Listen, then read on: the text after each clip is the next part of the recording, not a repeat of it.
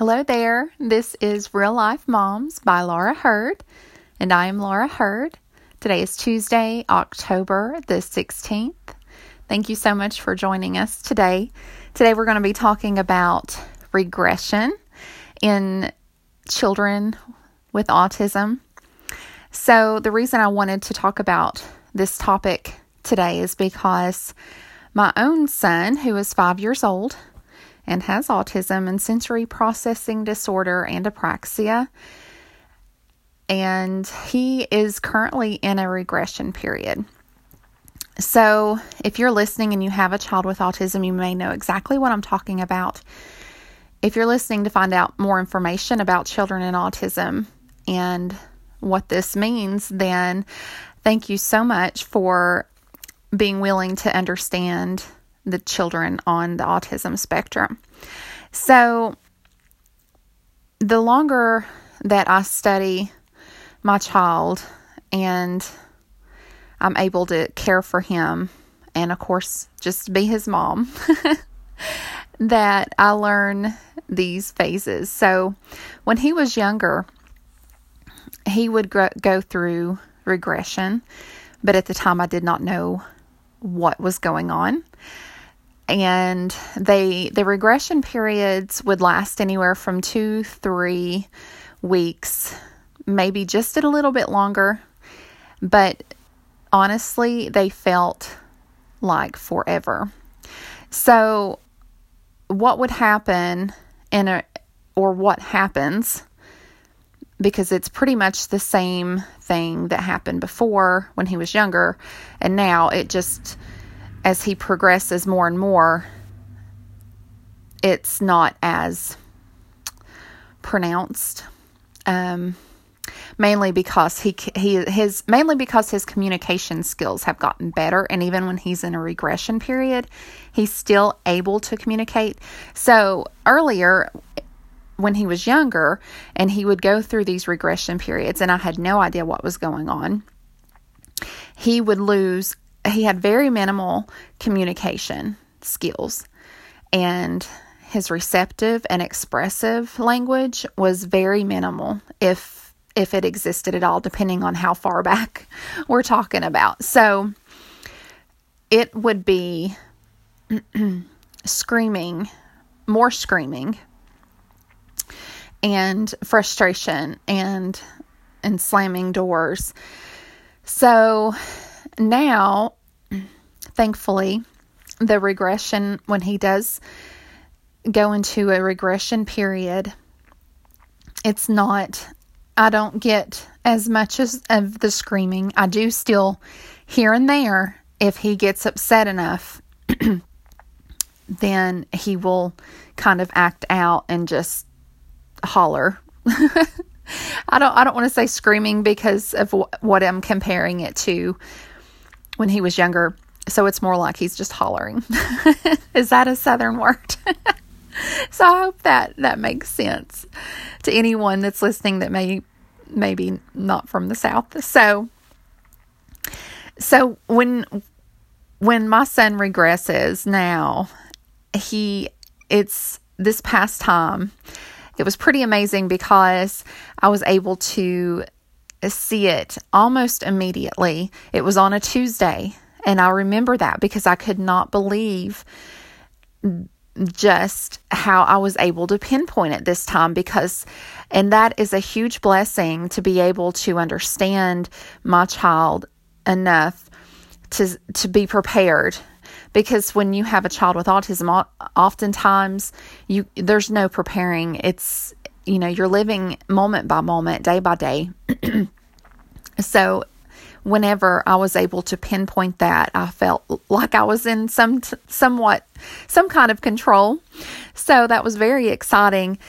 So I could prepare mentally and prepare my heart because the regression periods are very hard. And some of the behaviors I'm I'm going to just talk about these that come along with the regression periods. So, immediately on that Tuesday, I noticed my son was zoning out and he kind of withdrew more. Um, my son autism is a, a highly social disorder because children they would prefer to play by themselves. They would prefer to be in their own world and that's where lovingly stretching them comes in. So um my child i noticed was just kind of slipped into his his little world. And he was stimming that day on he was watching more videos where he was stimming and he does different activities when he stims.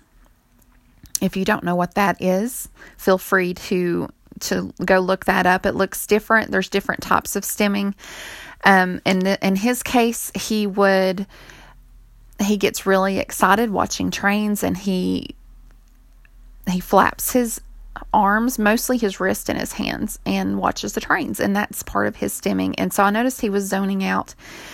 So not only that, but he becomes more rigid. He's already an extremely rigid child. If you do something one way the first time, that's the way he expects it done every time. And that's kind of what I mean when I'm saying rigid. He has a hard time varying from a process. So when he is in a regression period, that becomes much more tighter. So, something that maybe he has done one way, and then we've uh, been able to help him adapt to do it another way that may be an easier way, or maybe just shown him another way to give some variation. Well, he regresses back to that one singular way. And if you try to do it another way, then he has anxiety and he just can't handle it. So, and speaking of anxiety, when he goes into the regression period, his anxiety is worse and he has a harder time coping with situations, maybe situations that he has been put in before, but especially any type of new situation during these regression periods are much more harder to come by because of his anxiety and he is less willing to go into a new situation. And even if he allows to be placed in the situation, he shuts down immediately. So, another thing, another part of the regression is that he is less able to redirect himself, or I'm less able to redirect him. So, for an example, if he's doing something and I say that he's not supposed to be doing, then I say, Miles, don't do that, or no, some type of, of negative response to a bad behavior or something he's just not supposed to be into. so he has a, I'm just going to say a mini meltdown compared to what they used to be. They're not as bad. Um, so when let's say I tell him no and then he just completely steps up and sometimes he'll run to his room and slam the door. He's not completely gone away from that from when he was younger. So he just can't cope with it and he cannot redirect his thoughts and go on to something else and play with something else. He it, he has a harder time doing that. And so that's what I mean when he is less able to redirect his thought process and an activity that he's not supposed to be doing. And I say, no, let's do this. He just shuts down. Even if I offer him an option, it's it's not good because he just he cannot redirect. And I mentioned earlier in the podcast about his receptive and expressive language, and those skills diminish. They do not completely go away at this point, thankfully. And like I said, that is a huge blessing because there was a time when my son could not point, he could not even shake his head yes or no. And it was very, it was a very big struggle for both of us. So during the regression period now, the language, the receptive and expressive, expressive language skills diminish, and it just becomes harder to communicate with him with things because he he kind of withdraws within himself and he's more he's just more withdrawn and it's just hard to kind of pull him out of that. And so because I have learned and been able to pinpoint just this past time. I'm praising God for that. I know what to expect. I know that I need to be more patient with him during these regression periods. I need to be more patient with myself because I do get frustrated because something's not going the way that it normally should or would, or it's not as easy as it was before a regression period. And the coping skills for Miles have they diminish during these periods. So it's just a lot more chaotic and um, not only that, I do want to mention some other behaviors that I have seen as I follow along other families that have children with autism on social media. That I'm so sorry. um, the behavior like hoarding, and Miles falls into that regression period and he likes to collect little piles of things and he will become more destructive and he will tear something apart just to see how much pressure it can take. And then once it's broken he feels better. And so a lot of destruction and hoarding and just behaviors like that that I see are heightened within the regression period so what can you do when your child is in a regression period.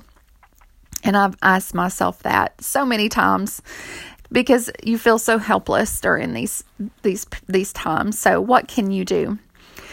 Um, you can ride the wave, and like I said, just be patient with your child, be patient with yourself, and understand that this this is not a permanent phase, and stay hopeful. You can be hopeful in remembering the previous regression periods as they've grown older. And I don't know if with my son, whenever he comes out of a regression period, he is he has a language explosion. And it seems like it's just he has this, this explosion of receptive and um, expressive language skills. And that's one other thing that i I'm hopeful about that I know that not only it's going to end at some point, two or three weeks, but not only that, that his whatever his body's doing when he does goes through these phases that when he comes out of them it's he's just more able to learn and express himself so it's you know it's a good thing and you know when you're trying to be positive and hopeful and you have to be and um, so, what else can you do? Well, one other thing that you can remember is that God is with you because the tunnel seems like it, it's so dark and so long, at least for me, because you know what your child is capable of, and just to see them struggle within themselves, it's very heartbreaking. And the days can get longer in these times when you have that lack of communication. And so just remember that God is God is still there and with you during these processes. And you know, if you're having a hard time and a hard day, and this is I I struggle with this, but I encourage you if there's someone in your life that has offered help before, go to them and ask for help and say, you know, I you've offered me help and I need to take you up on that now. And take a break and don't and just get out of the house. Let your husband or your your mom and dad or a neighbor or a friend come to your home and sit with your child if that's possible and even an you know an hour or two and just take a break. And that is going to help you be able to cope with the behaviors that your child is trying to cope with. And again just be patient. Be patient with yourself, be patient with your child, and be patient with the regression process. So, thank you so much for listening. I hope some of this has helped, and maybe it's even opened a door for you to realize maybe your own child is in a regression period or has experienced regression periods and you've not really known what what it is And hopefully now you can take this information and move forward and and be able to cope more when it happens and say, well, this isn't going to last forever because I know before it seemed like it was never going to end and I didn't know what was going on. So I hope I hope this helps someone today. And of course, you can always listen to Real Life Moms by Laura Hurd on Spotify, on Apple iTunes, Apple Podcast, or Anchor.fm. And you can even support this ministry and this podcast by going to Anchor.fm and Real Life Moms by Laura Hurd. And there's a, a little button at the top of the screen that you can press, and you can you can give 99 cents a month. There's an option for $4.99 a month, and there's even an option for $9.99 a month. And I do want to thank my supporters that are that are already supporting this ministry. And it's it's a blessing to know that you are supporting and listening.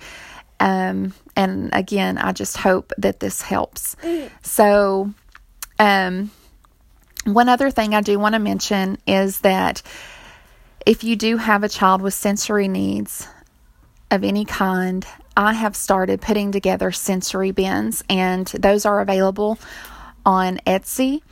And the name of the shop is Sensational Bins, and hopefully that that can be a a, a type of tool that will help redirect your child whenever they're they're during these regression periods. I know we have taken complete advantage of our sensory bins. So, thank you so much. I hope you have a wonderful rest of your week.